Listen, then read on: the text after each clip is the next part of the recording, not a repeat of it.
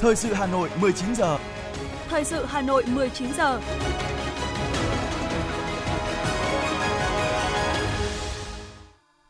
Thanh Hiền và Quang Huy xin được đồng hành cùng quý thính giả trong ba mươi phút của chương trình thời sự tối nay, thứ hai ngày mùng hai tháng một năm hai nghìn không trăm hai mươi ba. Những nội dung chính sẽ được đề cập đến trong chương trình. Quân ủy Trung ương, Bộ Quốc phòng gặp mặt đại biểu cán bộ cao cấp quân đội nghỉ hưu. Việt Nam cảnh báo có thể dừng nhập châu bò từ Lào, Campuchia, Thái Lan. Hà Nội nộp phạt vi phạm giao thông qua dịch vụ công tăng. Phần tin thế giới với những tin chính: tân tổng thống Brazil Lula da Silva tuyên thệ nhậm chức. Biến thể cô vít mười chín mới X B B chấm một chấm năm đang lây lan nhanh tại Mỹ. Sau đây là nội dung chi tiết. Thưa quý vị và các bạn, sáng nay thay mặt Quân ủy Trung ương, Bộ Quốc phòng, Đại tướng Phan Văn Giang, Ủy viên Bộ Chính trị, Phó Bí thư Quân ủy Trung ương đã gặp mặt đại biểu cán bộ cao cấp quân đội nghỉ hưu, nghỉ công tác khu vực phía Bắc. Tại buổi gặp mặt, Đại tướng Phan Văn Giang thông báo khái quát tình hình thời sự thế giới, khu vực trong nước, âm mưu, thủ đoạn hoạt động chống phá của các thế lực thù địch, kết quả nổi bật về công tác quân sự quốc phòng và phương hướng, nhiệm vụ năm hai nghìn không trăm hai mươi ba. Đại tướng Phan Văn Giang bày tỏ mong muốn với bản lĩnh, trí tuệ, kinh nghiệm, trách nhiệm, sự tâm huyết của các cán bộ cao cấp quân đội đã nghỉ hưu, nghỉ công tác sẽ tiếp tục quan tâm hơn nữa, luôn động viên, sát cánh cùng tập thể Quân ủy Trung ương, Bộ Quốc phòng, cấp ủy, chỉ huy các cơ quan đơn vị trong toàn quân, phấn đấu thực hiện thắng lợi mục tiêu xây dựng Quân đội Nhân dân Việt Nam do Đại hội Đảng Toàn quốc lần thứ mười ba đã đề ra. Cụ thể, đến năm hai nghìn không trăm hai mươi lăm, cơ bản xây dựng quân đội tinh gọn, mạnh, tạo tiền đề vững chắc, phấn đấu đến năm hai nghìn không trăm ba mươi, xây dựng Quân đội Nhân dân Việt Nam cách mạng chính quy, tinh nhuệ hiện đại, vững mạnh về chính trị, tư tưởng, đạo đức, tổ chức và cán bộ, hoàn thành xuất sắc mọi nhiệm vụ Đảng, Nhà nước và nhân dân tin tưởng giao phó, để quân đội ta mãi mãi xứng đáng với danh hiệu bộ đội Cụ Hồ mà nhân dân tin tưởng, yêu mến, vinh tặng. Nhân dịp chuẩn bị đón chào xuân mới Quý Mão năm hai nghìn không trăm hai mươi ba, thay mặt Quân ủy Trung ương, Bộ Quốc phòng, Đại tướng Phan Văn Giang trân trọng gửi tới các đại biểu và gia đình lời chúc mừng năm mới sức khỏe, hạnh phúc và thành công. Thưa quý vị, Phó Chủ tịch Thường trực Ủy ban Nhân dân thành phố Hà Nội Lê Hồng Sơn vừa ký ban hành kế hoạch về việc kiểm tra và rà soát văn bản quy phạm pháp luật trên địa bàn thành phố Hà Nội năm hai nghìn không trăm hai mươi ba. Mục đích của kế hoạch là thông qua công tác kiểm tra, rà soát văn bản quy phạm pháp luật nhằm phát hiện những nội dung trái pháp luật, mâu thuẫn, chồng chéo, hết hiệu lực hoặc không còn phù hợp với tình hình phát triển kinh tế xã hội của các văn bản quy phạm pháp luật và văn bản có chứa quy phạm pháp luật do cơ quan cá nhân ban hành, kịp thời đình chỉ việc thi hành, bãi bỏ, thay thế, sửa đổi bổ sung hoặc ban hành văn bản mới nhằm đảm bảo tính hợp hiến, hợp pháp, thống nhất, đồng bộ của hệ thống pháp luật và phù hợp với tình hình phát triển kinh tế xã hội. Xác định rõ trách nhiệm của cơ quan cá nhân trong công tác soạn thảo, ban hành văn bản trái pháp luật để kịp thời có biện pháp xử lý theo quy định. Thưa quý vị các bạn, hơn hai năm qua, du lịch Việt Nam là một ngành chịu tác động nặng nề nhất bởi đại dịch cô vít mười chín. Năm hai nghìn không trăm hai mươi, lượng khách quốc tế giảm tới tám mươi phần trăm, tổng thu từ khách du lịch giảm đến năm mươi chín phần trăm so với cùng kỳ. Năm hai nghìn không trăm hai mươi mốt, lượng khách quốc tế giảm gần chín mươi sáu phần trăm, nguồn doanh thu giảm sâu. Việt Nam đã có cơ hội rất lớn để thúc đẩy du lịch, đặc biệt là thị trường du lịch quốc tế. Khi mở cửa sớm đón khách, nhưng chúng ta đã để tuột mất cơ hội đó và mất đi nguồn doanh thu đáng kể từ mảng du lịch này. Số lượng khách du lịch quốc tế đến Việt Nam chưa được như kỳ vọng, mới đạt khoảng bốn mươi hai phần trăm so với kế hoạch đề ra, phản ánh của phóng viên.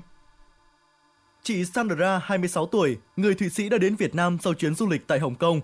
Cảnh đẹp của Việt Nam và dịch vụ lưu trú tốt, con người thân thiện, mến khách là những ấn tượng tốt đẹp của chị về Việt Nam. Tuy nhiên, để có thể đến Việt Nam ở thời điểm này, chị Sandra đã phải bỏ rất nhiều công sức và chi phí cho việc hoàn thành các thủ tục để làm visa. Tôi cảm thấy rất khó khăn trong việc tìm được những trang web chính thức của chính phủ để có thể uh, xin uh, apply visa một cách dễ dàng. Và ngoài ra thì uh, chúng tôi không thể nào liên hệ trực tiếp với cả uh, chính phủ, nên thường phải đặt qua những đại diện ở khu vực, thành ra là chi phí nó sẽ đắt đỏ hơn rất là nhiều. Về vấn đề visa thì hiện tại có một chút bất cập, số thời gian ở quá ngắn, rất là khó để có thể kéo dài thời gian lưu trú của tôi tại Việt Nam vì thủ tục khá là ngoằng, tôi phải chạy visa run. Là một khách sạn chuyên cung cấp chỗ nghỉ cho du khách đến từ nhiều quốc gia trên thế giới, Ban quản lý khách sạn Little Charm Hanoi Hostel vào mùa cao điểm đón khách quốc tế tháng mười một mười hai, lượng khách lưu trú đã mở rộng hơn ra nhiều quốc gia khác nhau, nhưng số lượng vẫn nghiêng về các nước như Hà Lan, Anh, Pháp, Hàn Quốc và lác đác dòng khách Trung Quốc bắt đầu quay trở lại do chính sách mở cửa của quốc gia này. Theo bà Đào Thị Nga, trưởng bộ phận kinh doanh khách sạn Little Charm Hanoi Hostel, vấn đề thời gian lưu trú của khách nước ngoài tại Việt Nam đang gặp nhiều khó khăn. Việc đầu tiên là câu hỏi chung của hàng nghìn khách đến với Việt Nam sau Covid, đó là họ gặp rất là nhiều rắc rối trong cái vấn đề là họ muốn gia hạn visa để ở nhiều hơn so với cái visa mà họ được cấp là mười lăm ngày. Thì hiện tại chính sách của nhà nước mình là chỉ cho cấp visa mười lăm ngày, và nếu những khách hàng mà muốn ở lại thêm thì bắt buộc khách phải ra khỏi Việt Nam, bay đi một nước nào đó và quay trở lại. Như vậy nó rất là bất tiện cho khách hàng, làm cho họ phải sử dụng thêm nhiều chi phí phí cho cái đường bay, cái thời gian mà họ đi nghỉ và tham quan bị cắt đoạn, nên là họ sẽ không vui. Phát biểu chỉ đạo tại hội nghị thúc đẩy thu hút khách du lịch quốc tế vào Việt Nam diễn ra mới đây, Thủ tướng Phạm Minh Chính nhấn mạnh du lịch là một ngành kinh tế quan trọng, đóng góp ngày càng lớn vào nền kinh tế của nhiều quốc gia.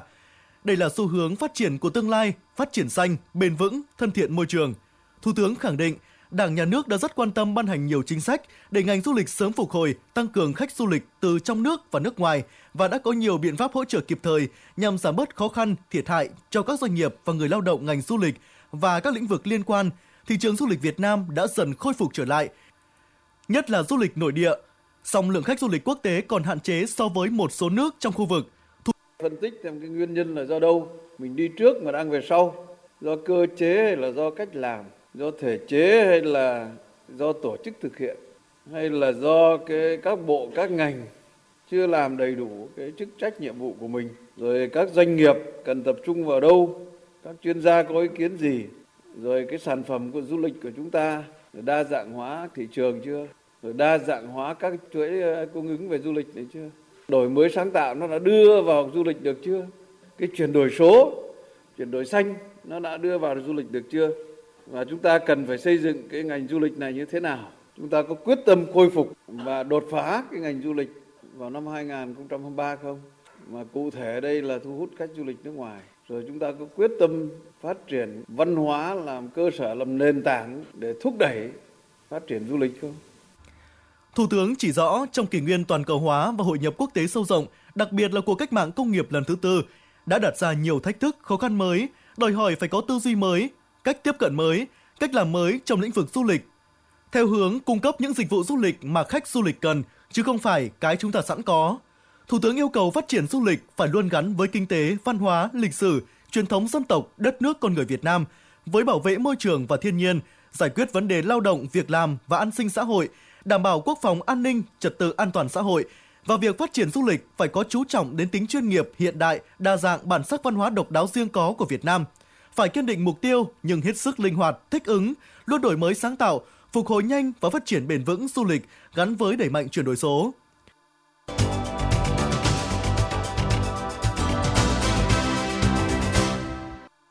Chương trình thời sự xin được tiếp nối với một số thông tin kinh tế. Kim ngạch xuất khẩu năm hai không hai hai tăng bảy lần sau mười lăm năm, Việt Nam trở thành thành viên chính thức của Tổ chức Thương mại Thế giới W T O, sẽ là động lực mới cho mục tiêu tăng trưởng sáu phần trăm năm hai không hai ba. Số liệu từ Bộ Công Thương cho thấy, dự kiến năm hai không hai hai, tổng kim ngạch xuất nhập khẩu của Việt Nam đạt khoảng bảy trăm ba mươi hai tỷ đô la Mỹ, tăng khoảng mười phần trăm so với năm hai không hai mốt. Đây cũng là lần đầu tiên tổng kim ngạch xuất nhập khẩu Việt Nam vượt mốc bảy trăm tỷ đô la Mỹ, tăng bảy lần sau mười lăm năm. Việt Nam trở thành thành viên chính thức của Tổ chức Thương mại Thế giới W T O vào năm hai không không bảy. Năm hai không hai ba, Bộ Công Thương đặt mục tiêu đạt tổng kim ngạch xuất khẩu tăng khoảng sáu phần trăm so với năm hai không hai hai và cán cân thương mại tiếp tục duy trì xuất siêu. Để đạt được mục tiêu này, Bộ Công Thương tập trung cao cho việc mở rộng thị trường xuất nhập khẩu, đa dạng hóa đối tác, nguồn hàng, chuỗi cung ứng, thực hiện đồng bộ các giải pháp thúc đẩy xuất khẩu chính ngạch bền vững, thực hiện có hiệu quả các giải pháp phòng ngừa, nâng cao năng lực phòng vệ thương mại, cảnh báo sớm và giải quyết tranh chấp thương mại, đầu tư quốc tế, bảo vệ hợp lý các ngành sản xuất trong nước và lợi ích chính đáng của doanh nghiệp, người dân. Tiến độ triển khai đề án xây dựng ít nhất một triệu căn nhà ở xã hội, nhà ở công nhân trong giai đoạn từ nay đến năm hai không ba không, đề án đã hoàn thiện và đang trình chính phủ phê duyệt. Bước đầu, đề án xác định nhu cầu nhà ở xã hội, nhà ở công nhân từ nay đến năm hai không ba không khoảng hai phẩy bốn triệu căn. Hiện nay các địa phương đã đăng ký đầu tư khoảng một phẩy bốn triệu và theo nội dung đề án được Bộ Xây dựng trình Chính phủ, từ nay đến năm hai không hai lăm sẽ xây dựng khoảng năm trăm bảy mươi mốt nghìn căn hộ nhà ở xã hội cho người thu nhập thấp ở đô thị, công nhân làm việc tại các khu công nghiệp. Giá lúa gạo tại các tỉnh đồng bằng sông Cửu Long lại phá vỡ kỷ lục cũ để lập một kỷ lục mới, với mức giá gần bảy nghìn đồng kg đối với lúa Đài Thơm, lúa ét tê có giá từ bảy nghìn năm trăm đến bảy nghìn tám trăm đồng kg. Đây là mức giá cao nhất từ trước đến nay, bà con nông dân trồng lúa rất phấn khởi. Nguyên nhân là do lúc đó lượng lúa hàng hóa trên thị trường rất dồi dào, nhưng hiện không có đủ gạo để cho doanh nghiệp mua. Các tỉnh Tiền Giang, Long An, Đồng Tháp, Trà Vinh, Sóc Trăng, An Giang, nông dân chưa thu hoạch lúa đông xuân. Trong khi đó, vụ thu đông ở Bạc Liêu, nông dân mới chỉ thu hoạch rộ và trễ vụ đông xuân so với các tỉnh khác trong khu vực đồng bằng sông Cửu Long. Riêng tại tỉnh Bạc Liêu, vụ thu thu đông toàn tỉnh xuống giống bốn mươi nghìn hai trăm năm mươi ha. Tới thời điểm này, nông dân đã thu hoạch trên mười nghìn ha, năng suất từ năm phẩy bốn đến sáu phẩy bảy tấn một ha. Giá tất cả các loại lúa đều tăng mạnh. Thưa quý vị, nếu tình trạng nhập lậu khẩu Xin lỗi quý vị, nếu tình trạng nhập lậu châu bò không chấm dứt, Bộ Nông nghiệp Phát triển Nông thôn sẽ xem xét dừng nhập khẩu gia súc từ Lào, Campuchia và Thái Lan. Đó là thông tin được Thứ trưởng Bộ Nông nghiệp Phát triển Nông thôn Phùng Đức Tiến cho biết trong họp báo ngày cuối năm về kết quả công tác năm hai nghìn không trăm hai mươi hai và nhiệm vụ trọng tâm năm hai nghìn không trăm hai mươi ba. Trao đổi rõ hơn về vấn đề này, ông Nguyễn Văn Long, Cục trưởng Cục Thú y cho biết, thời gian qua, việc kiểm dịch nhập châu bò qua biên giới được thực hiện theo luật thú y kèm Hiệp định Thương mại Việt-Lào. Theo ông, khi truyền thông phản ánh tình trạng buôn lậu châu bò qua biên giới, Bộ Nông nghiệp Phát triển Nông thôn đã có văn bản gửi từng chi cục thú y địa phương yêu cầu kiểm soát, đồng thời có văn bản gửi cơ quan thú y các nước Lào, Campuchia, Thái Lan đề nghị báo cáo tình hình dịch bệnh, kiểm soát chất cấm dùng chăn nuôi. Cuối tháng mười một vừa qua, Cục Thú y cũng tổ chức đoàn sang Thái Lan đánh giá thực tế dịch bệnh để tìm phương án giải quyết. Cơ quan này chỉ đạo chi cục Thú y vùng ba không thực hiện kiểm dịch khi chưa có văn bản của Cục. Cục Thú y cũng phối hợp với cơ quan công an thành, thành lập chuyên án, xử lý nghiêm các trường hợp vi phạm. Theo Cục Thú y, sau khi gửi văn bản thông báo tới cơ quan thú y ba nước là Lào, Campuchia và Thái Lan, nếu không đáp ứng được yêu cầu về phòng chống dịch, thì đầu năm hai nghìn không trăm hai mươi ba, Cục sẽ báo cáo tham mưu lãnh đạo Bộ quyết định dừng nhập khẩu châu bò từ ba quốc gia này theo đúng luật thú y. Ngoài ra, Cục Thú y cũng lấy mẫu của đối tượng nghi nhập khẩu tại các lò mổ trên địa bàn Hà Nội để kiểm tra, đồng thời cung cấp năm nghìn kit test nhanh để khám để giám sát chất cấm tại các cơ sở giết mổ ở trên toàn quốc. Theo dữ liệu Bộ Công Thương, trong thời gian qua, giá xăng A chín mươi lăm nhập từ Singapore liên tục tăng. Mức tăng thấp nhất là tám mươi sáu đô la Mỹ một thùng và cao nhất là gần chín mươi lăm đô la Mỹ một thùng. Xét về bình quân giá, giá xăng nhập đạt mức tám mươi chín phẩy bảy đô la Mỹ, trong khi kỳ điều chỉnh trước bình quân giá là tám mươi sáu phẩy bảy mươi mốt đô la Mỹ một thùng. Như vậy, với sự chênh lệch giá như hiện nay, giá xăng trong nước có thể sẽ tăng trở lại và kỳ điều chỉnh ngày mai sau hai lần giảm liên tiếp. Thực tế, vào ngày một tháng một năm hai nghìn không trăm hai mươi ba, giá xăng trong nước đã tăng thêm một nghìn một trăm đồng sau khi cơ quan quản lý nhà nước tăng thuế bảo vệ môi trường thêm một nghìn đồng, nên thuế vê a tê cũng tăng thêm một trăm đồng. Sau điều chỉnh này, giá xăng trong nước đã lên hai mươi mốt nghìn tám trăm đồng một lít.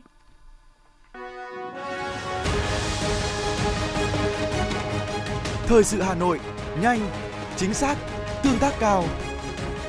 Thời sự Hà Nội, nhanh, chính xác, tương tác cao.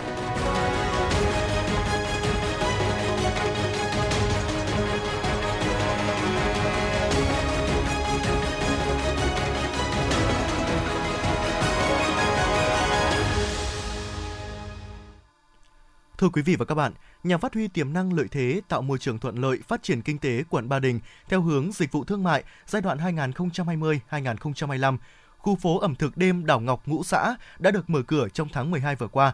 Tuyến phố ẩm thực đi bộ Đảo Ngọc Ngũ Xã là điểm thứ hai của Hà Nội sau Tống Duy Tân Cấm Chỉ. Địa điểm này được kỳ vọng giới thiệu tới người dân thủ đô một không gian sinh hoạt văn hóa mới và thu hút khách du lịch.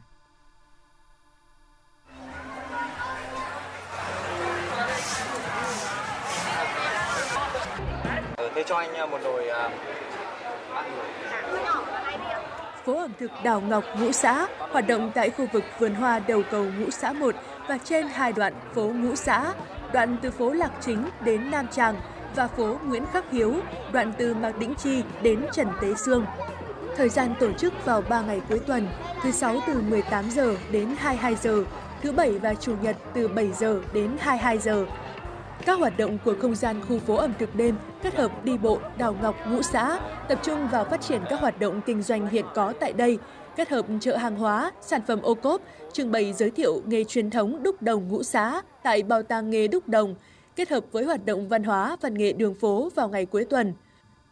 Bước vào phố ẩm thực đảo Ngọc Ngũ Xã, người dân và khách du lịch có thể cảm nhận được không gian lung linh của khu phố.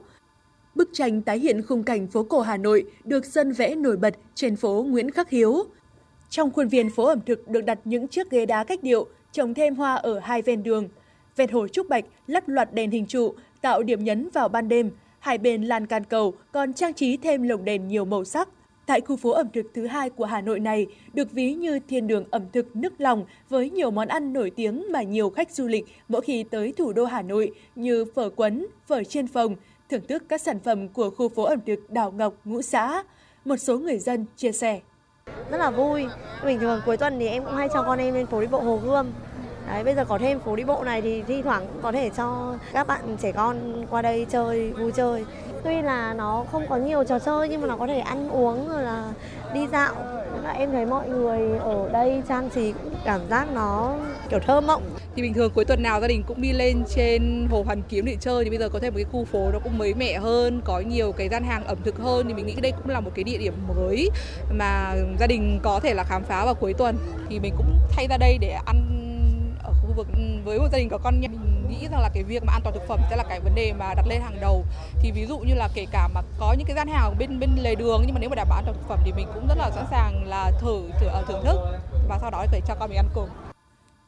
Đối với các cơ sở kinh doanh tại khu phố ẩm thực đảo Ngọc Ngũ Xã, phấn khởi khi tuyến phố được chọn là khu phố đi bộ và ẩm thực và đều thể hiện cam kết phải đảm bảo các điều kiện về văn minh thương mại, vệ sinh an toàn thực phẩm và các quy định chung về kinh doanh ẩm thực. Tất cả mọi người trong khu phố đều hào hứng có một cái tuyến phố đi bộ và bắt đầu khai trương như này thì, thì khi mình làm những cái món ăn thì thì mình tất nhiên là mình phải ràng buộc vào một cái tức là an toàn thực phẩm là trên hết, mang đến với tất cả những khách du lịch trong nước và nước ngoài rất là đông đến đây. Mình rất là vui, cũng rất là tự hào bởi vì là à, làng bây giờ lại trở thành một phố ẩm thực thứ hai của Hà Nội. Đây là từ quán ăn gia đình thì mình làm được thật tâm, đâm ra thành ra khi món ăn mình làm ra đảm bảo chất lượng, đảm bảo vệ sinh an toàn thực phẩm để đảm bảo cho quý, uh, du khách trong và ngoài nước sẽ không chỉ đến một lần và cũng sẽ quay lại nhiều lần nữa. Khu phố ẩm thực đêm kết hợp đi bộ đảo Ngọc Ngũ Xã hứa hẹn sẽ tạo không gian vui chơi, thư giãn cho người dân, thúc đẩy các hoạt động kinh doanh dịch vụ ẩm thực và kỳ vọng thu hút khách du lịch, góp phần phát triển kinh tế, cải thiện môi trường sống của người dân, phát triển du lịch thủ đô. Trong các dịp lễ Tết và các trường hợp cần thiết, Ban Quản lý Khu phố ẩm thực đi bộ sẽ tổ chức các sự kiện văn hóa, nghệ thuật trong phạm vi khu phố. Cùng với đó, sẽ tăng cường đảm bảo công tác an ninh chính trị, trật tự an toàn xã hội, phòng cháy, chữa cháy, văn minh thương mại, vệ sinh an toàn thực phẩm, phòng chống dịch bệnh, vệ sinh môi trường và bảo vệ cảnh quan.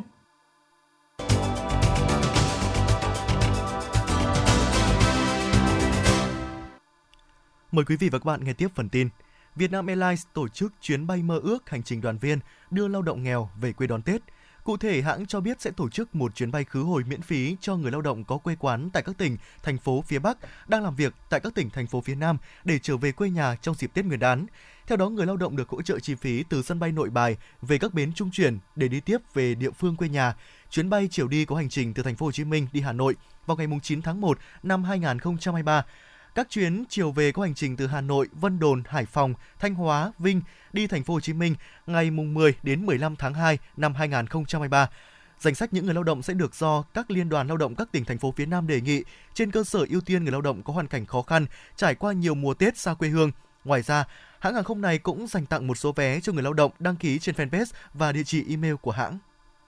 Cục trưởng Hàng không Việt Nam Đinh Việt Thắng cho biết, đến tám giờ mười lăm phút sáng nay giờ Việt Nam, Trung tâm Kiểm soát Đường dài a xê xê Hồ Chí Minh nhận được thông tin từ a xê xê Manila thông báo hoạt động khai thác bay tại Philippines trở lại bình thường.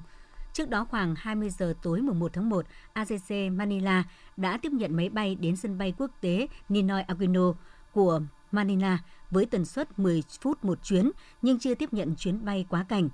Cục trưởng Hàng không Việt Nam thông tin thêm, sự cố kỹ thuật làm hệ thống kiểm soát không lưu của Philippines tê liệt từ sáng mùng một tháng một đã ảnh hưởng đến bảy mươi hai chuyến bay qua vùng ép i rờ của Việt Nam quản lý, điều hành bay. Trong số này có sáu mươi bảy chuyến xin đổi đường bay không qua ép i rờ của Philippines quản lý, một số chuyến xin hạ cánh xuống Tân Sơn Nhất hoặc quay về sân bay khởi hành.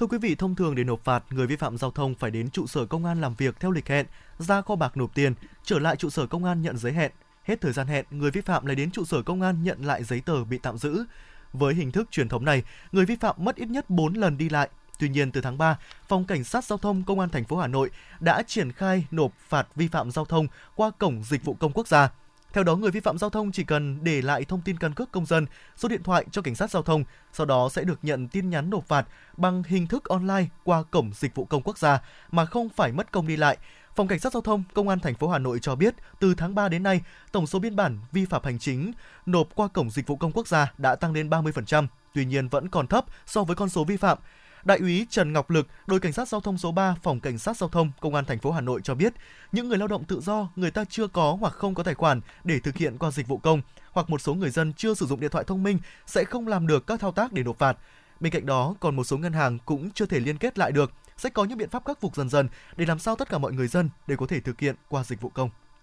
Tối ba mươi mốt tháng mười hai năm hai nghìn không trăm hai mươi hai, tại địa bàn quận Hoàn Kiếm diễn ra nhiều sự kiện chào đón năm mới hai nghìn không trăm hai mươi ba. Trong đó có hai điểm tổ chức chương trình văn nghệ chào mừng và đếm ngược là tại Quảng trường Đông Kinh Nghĩa Thục và Nhà hát lớn. Theo thống kê, tại Quảng trường Đông Kinh Nghĩa Thục, chương trình cao đao thu hút khoảng chín nghìn người tham dự. Trong khi đó, tại trước cửa Nhà hát lớn, con số này khoảng tám nghìn người. Do lượng người đổ về đông đột biến nên dù đã bố trí thêm các điểm trông giữ phương tiện cho người dân, song tình trạng trông giữ xe tự phát vẫn xảy ra. Theo chỉ huy đội cảnh sát giao thông trật tự Công an quận Hoàn Kiếm, không chỉ các hộ gia đình tự ý nhận trông giữ phương tiện mà một số đối tượng cũng lợi dụng tình trạng quá tải trên để chiếm dụng vỉa hè làm nơi trông giữ xe. Chỉ trong tối ba mươi mốt tháng mười hai năm hai nghìn không trăm hai mươi hai đã có tới hai mươi bảy điểm trông giữ phương tiện không phép, sai phép bị xử lý với số tiền sáu mươi bảy triệu năm trăm nghìn đồng. Trong đó nhiều điểm trông giữ được cấp phép khi kiểm tra cũng bị phát hiện vi phạm trông quá diện tích, quá giá so với quy định.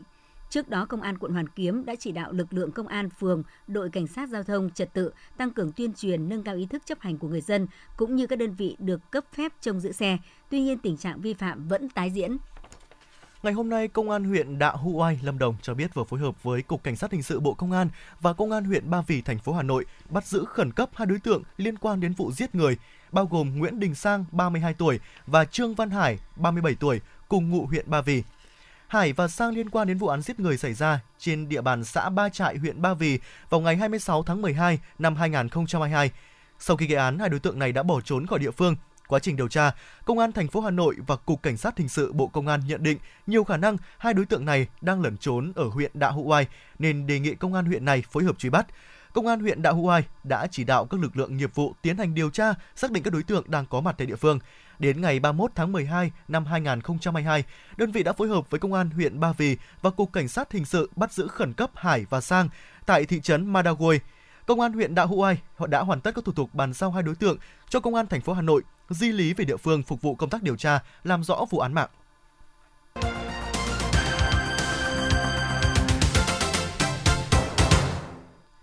Xin được chuyển sang phần tin thế giới, thưa quý vị. Lãnh đạo phe cánh tả Louis Inácio Lula da Silva đã chính thức tuyên thệ nhậm chức Tổng thống Brazil vào ngày một tháng một theo giờ địa phương. Lễ nhậm chức Tổng thống Brazil diễn ra trong điều kiện an ninh được thắt chặt tại thủ đô Brasilia sau những lời đe dọa bạo lực từ những người ủng hộ cựu Tổng thống hữu, cực hữu Jair Bolsonaro.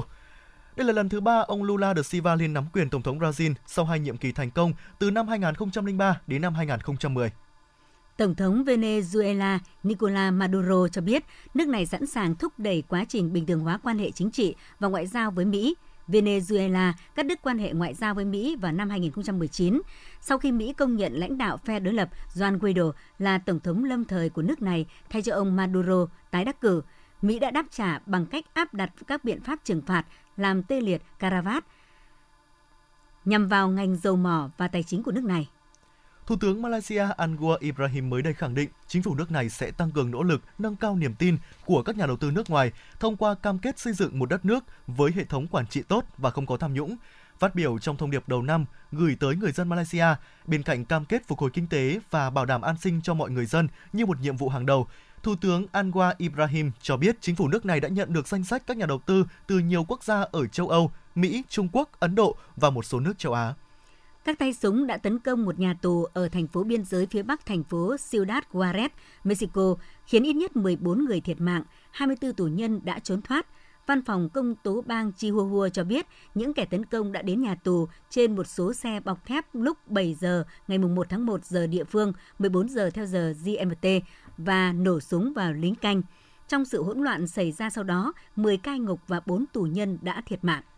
Hai vụ xả súng đã diễn ra tại bang Florida và bang Alabama của Mỹ, khiến mười sáu người thương vong ngay trong ngày đầu tiên của năm mới hai không hai ba. Trong khi đó, một người chết và chín người bị thương do bị bắn trong một bữa tiệc đón năm mới ở bang Alabama cùng ngày. Danh tính của các nạn nhân hiện chưa được xác định và cảnh sát địa phương cho biết nạn nhân tử vong và kẻ gây án có thể quen biết với nhau. Vụ xả súng ở Ocala, Florida diễn ra vào rạng sáng ngày mùng một tháng một, khiến hai người thiệt mạng và bốn người bị thương. Các lực lượng chức năng đang tiến hành điều tra hiện trường vụ án, nhưng cảnh sát cho biết hiện không có mối đe dọa tức thời nào đối với cộng đồng địa phương. Vụ xả súng diễn ra khi có khoảng một trăm người tập trung tại hiện trường vụ án, trong khi đó một người chết và chín người bị thương do bị bắn trong một bữa tiệc đón năm mới ở bang Alabama cùng ngày. Danh tính của các nạn nhân hiện chưa được xác định và cảnh sát địa phương cho biết nạn nhân tử vong và kẻ gây án có thể quen biết với nhau. Ít nhất chín người, trong đó có trẻ em, đã tử vong do bị dẫm đạp khi số lượng lớn người vui chơi đổ xô đón năm mới tại một trung tâm mua sắm ở thủ đô Uganda. Người phát ngôn của cảnh sát địa phương Patrick Onyiago cho biết hầu hết những người thiệt mạng là trẻ vị thành niên ở độ tuổi mười, mười một, mười bốn và hai mươi, có một số người bị thương. Theo Tổng Giám đốc Quỹ Tiền tệ Quốc tế I M F Kristalina Georgieva, kinh tế thế giới trong năm hai không hai ba sẽ phải đối mặt với nhiều khó khăn do các nền kinh tế lớn là Mỹ, châu Âu và Trung Quốc đều đang trong giai đoạn giảm tốc. Trước đó, tháng mười năm hai không hai hai, I M F đã hạ dự báo tăng trưởng kinh tế toàn cầu năm hai không hai ba trong bối cảnh các nước đang chịu tác động từ cuộc xung đột ở Ukraine, giá năng lượng và thực phẩm tăng, lạm phát leo thang và lãi suất tăng mạnh. I M F cho rằng kinh tế thế giới năm hai không hai ba sẽ chỉ tăng trưởng hai phẩy bảy phần trăm, thấp hơn mức dự báo là hai phẩy chín phần trăm mà I M F đưa ra hồi tháng bảy năm hai không hai hai. Theo Trung tâm Kiểm soát và Phòng ngừa Dịch bệnh C D C Mỹ, chủng phụ X B B chấm một chấm năm của biến thể Omicron đang lây lan nhanh và chiếm ưu thế trong số các ca mắc tại nước này. Tiến sĩ Barbara Mahong, giám đốc bộ phận nghiên cứu virus covid mười chín và các loại virus hô hấp khác của C D C, nói với đài N B C News rằng cho đến nay vẫn chưa có bằng chứng cho thấy biến thể mới có khả năng gây ra bệnh nặng hơn so với các biến thể đã từng xuất hiện trước đây. Theo dự kiến, từ ngày tám tháng một, các hãng hàng không Trung Quốc sẽ nối lại nhiều đường bay quốc tế sau gần ba năm gần như đóng cửa với thế giới vì đại dịch covid mười chín. Các chuyên gia cho rằng, với gần chín mươi phần trăm nhân viên các hãng hàng không được giữ lại trong ba năm đại dịch covid mười chín, các hãng hàng không Trung Quốc sẽ không bị thiếu nhân lực khi mở nhiều tuyến bay quốc tế. Ngoài ra, với đội bay gồm hơn năm trăm chiếc thân rộng, đa phần là hoạt động trong những chuyến bay nội địa, các hãng đủ máy bay cho việc mở nhiều tuyến.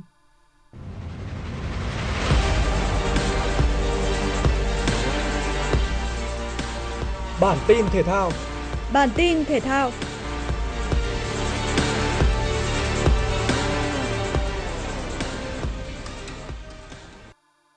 Tương lai tiền vệ Lương Xuân Trường đã được xác định. Theo đó, anh sẽ khoác áo câu lạc bộ Hải Phòng với bản hợp đồng có thời hạn hai năm. Cập bến sân Lạch Tray, Xuân Trường được kỳ vọng sẽ hồi sinh dưới bàn tay dẫn dắt của huấn luyện viên Chu Đình Nghiêm. Ở mùa giải năm ngoái, chiến lược gia quê Thanh Hóa từng giúp Châu Ngọc Quang, Triệu Việt Hưng, Dụng Quang Nho tỏa sáng và góp công vào ngôi Á quân của đội bóng Đất Cảng. Trước khi chiêu mộ Xuân Trường, Hải Phòng đã bổ sung Phạm Mạnh Hùng, Nguyễn Hữu Sơn, Văn Đạt, Hồ Minh Dĩ để chuẩn bị cho mùa giải hai không hai ba. Về phần mình, Xuân Trường là cầu thủ thứ hai chính thức nói lời chia tay câu lạc bộ Hoàng Anh Gia Lai sau Công Phượng sang Nhật Bản khoác áo câu lạc bộ Yokohama. Vòng mười tám của hạng Anh, dù được thi đấu trên sân nhà và tung ra sân lực lượng mạnh nhất, nhưng Tottenham lại bất ngờ thất thủ trước Aston Villa. Phút năm mươi, Louis sút xa đúng chính vị trí của Loris, nhưng thủ thành thủ môn Pháp đã bắt không dính bóng. Tiền đạo Olivier Vatkin đã không bỏ lỡ cơ hội chuyền bóng cho Buendia đệm cận thành mở tỷ số. Đến phút bảy mươi ba, Markin trao bóng cho Luis để cầu thủ Brazil hạ gục thủ thành Loris. Trận thua bạc nhược không hai khiến Tottenham chính thức đánh mất vị trí thứ tư trên bảng xếp hạng ngoại hạng Anh vào tay M U. Hiện gà trống có ba mươi điểm, kém Quỷ Đỏ hai điểm và đứng thứ năm. Nếu tiếp tục duy trì phong độ tệ hại, đoàn quân của huấn luyện viên Conte hoàn toàn có nguy cơ sớm văng khỏi top sáu bởi họ chỉ hơn đội xếp ngay sau là Liverpool hai điểm. Ở trận đấu diễn ra sau đó, Chelsea chủ động chơi Epson Nottingham sau tiếng còi khai cuộc. Phút thứ mười sáu, Pulisic có pha tạt bóng vào vòng cấm. Havertz đánh gót điệu nghệ nhưng bóng lại bay đập vào xà ngang của Nottingham. May mắn là Sterling đã có mặt đúng lúc để dễ dàng đệm bóng vào lưới trống mở tỷ số cho The Blue. Có bàn dẫn trước, Chelsea lại chọn cách chơi chậm và phòng ngự chặt chẽ, và đó là cơ hội cho Nottingham. Những nỗ lực không biết mệt mỏi đã giúp đội chủ nhà có được bàn gỡ sau cú ra chân gọn gàng trong vòng cấm của hậu vệ Aurier. Một đều là tỷ số cuối cùng của trận đấu. Kết quả này khiến The Blue chỉ có được vị trí thứ tám trên bảng xếp hạng với hai mươi lăm điểm trong tay, kém top sáu khoảng cách ba điểm. Dự báo thời tiết khu vực Hà Nội đêm mùng hai ngày mùng ba tháng một năm hai nghìn không trăm hai mươi ba. Trung tâm thành phố Hà Nội đêm có lúc mưa nhỏ, nhiệt độ từ mười sáu đến hai mươi mốt độ C. Quý vị và các bạn vừa nghe chương trình Thời sự tối của Đài Phát thanh và Truyền hình Hà Nội, chỉ đạo nội dung Nguyễn Kim Khiêm, chỉ đạo sản xuất Nguyễn Tiến Dũng, tổ chức sản xuất Xuân Luyến, đạo diễn Kim Oanh, các phát thanh viên Thanh Hiền, Quang Huy cùng kỹ thuật viên Kim Thoa thực hiện. Hẹn gặp lại quý vị và các bạn trong chương trình Thời sự sau.